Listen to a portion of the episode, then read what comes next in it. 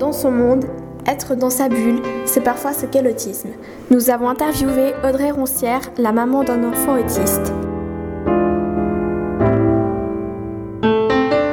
Je suis la maman de, trois enfants, Baptiste qui a 18 ans, Camille qui a 14 ans et Nolan qui a 3 ans.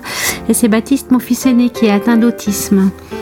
Alors votre première question, c'est comment ça se passe avec ses frères et sa, sœur, enfin son frère et sa sœur? Alors Baptiste, c'est vrai qu'il n'a pas beaucoup d'interaction avec ses frères et sœurs. Ils ont peu de jeux communs pour nicoter un petit peu en rond.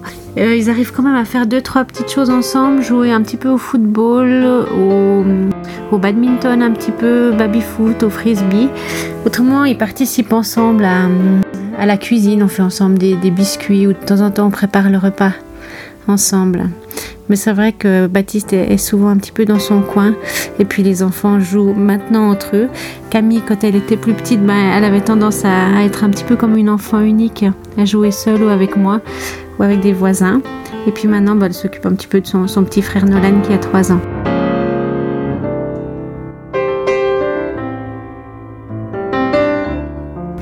Il y a aussi un petit peu de, jalousie de la part de Camille vis-à-vis de Baptiste, parce que c'est vrai que lui, il participe peu aux tâches ménagères. Il range pas vraiment sa chambre, il fait pas son lit, il participe peu à la vaisselle. Et puis aussi, il a pas de devoir à faire, ce qui, ce qui plaît pas beaucoup à sa grande sœur. Et mes enfants, ben, plus grand Baptiste et Camille, euh, non, Camille et Nolan sont confrontés un petit peu aux réactions des, des autres enfants dans la rue, ou bien les, les réactions de leurs amis. Enfin, c'est surtout Camille qui en parle de temps en temps. C'est vrai que ses amis ont parfois peur de son grand frère qui a des réactions un petit peu bizarres. Et puis euh, quand elle était dans une autre école et puis à Lausanne, de temps en temps les enfants étaient un peu moqueurs aussi avec elle. Ça s'est pas repassé par ici. Euh, il y a aussi un point qui peut être positif un petit peu pour les frères et sœurs d'enfants différents, c'est qu'ils ont une, une, plus grande ouverture peut-être vis-à-vis de la différence, peut-être un peu plus de tolérance et d'empathie. C'est vrai que comme ils sont confrontés à des enfants un peu particuliers, mais je trouve que de temps en temps, il y a plus d'ouverture pour des, des, personnes un peu différentes.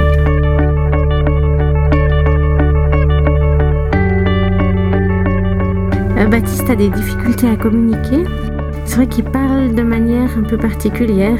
C'est vrai que nous, on est habitués, donc on, le comprend. Camille, depuis toute petite, elle arrive aussi à traduire parfois ce que, son frère raconte. Et puis, euh, ce qu'il y a de spécial, c'est que Baptiste a des idées fixes. Donc, euh, au niveau de la communication, c'est vrai que c'est difficile de discuter un petit peu avec lui parce qu'il a des sujets qui l'intéressent. Et puis c'est des sujets qui sont assez limités. Enfin, ces derniers temps, et puis tout l'automne et, cet hiver, il était très branché Père Noël et Noël, donc euh, il parle que de ça en général et c'est dur de le faire, euh, le faire changer de sujet. C'est vrai que les, personnes qui sont atteintes d'autisme ont du mal à se mettre à la place des autres et puis à penser que les autres peuvent penser d'autres choses, des choses différentes qu'eux. Et ils ont du mal aussi à se dire que les autres personnes ont d'autres intérêts que les leurs. Euh, autrement, au niveau communication, c'est vrai qu'on a de la chance parce que Baptiste comprend quand même relativement bien ce qu'on lui demande si on fait des, des demandes qui sont, qui sont simples. Avec les gens en général, c'est vrai que Baptiste est plutôt sociable et sympathique. C'est vrai qu'il a, le, contact assez facile.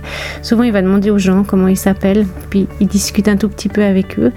Par contre, il a un problème avec la distance interpersonnelle. C'est vrai qu'il peut s'approcher très très près des gens, parfois même le nez à nez. Quand on va faire des courses, ça lui arrive de s'arrêter, mais pile en face des gens, en face de leur visage, ce qui les met assez mal à l'aise et qui peut leur faire peur aussi. Puis ça lui arrive aussi de parler très très fort. C'est vrai qu'il a pas une bonne compréhension de, des codes sociaux puis des règles sociales en général. Donc ça peut surprendre parfois et puis poser de temps en temps des problèmes.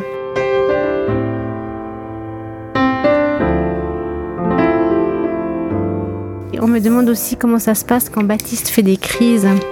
Alors c'est vrai que s'il est frustré ou bien qu'il y a un gros stress, il peut, heureusement ça lui arrive assez rarement, mais faire de grosses, grosses crises de violence.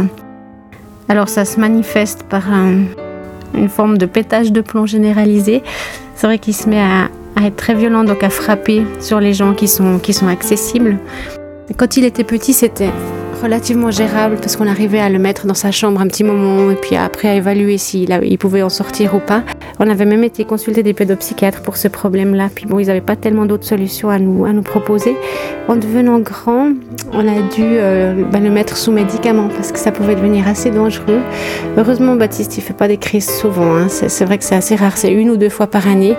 Mais ça dégénère assez vite. Et puis maintenant, ce qu'on fait, bah, c'est que nous, on, se met à l'abri. Donc le petit frère, la grande sœur et moi. Et mon mari, qui est assez costaud, arrive à le maîtriser en général. Hein. C'est vrai que ça s'est jamais produit hein, quand il n'était pas là. Donc, hein. en général, ça peut se maîtriser comme ça, mais c'est très violent. Donc on reçoit des coups, on se fait mordre. Ça dégénère assez vite. Et puis après, Baptiste est tout malheureux parce que c'est vrai qu'il n'arrive pas à se maîtriser dans ces situations-là. Donc c'est vrai qu'après, il s'excuse pendant des semaines. Nous pouvons constater qu'il faut beaucoup de patience et d'amour pour vivre au quotidien avec une personne, un enfant autiste.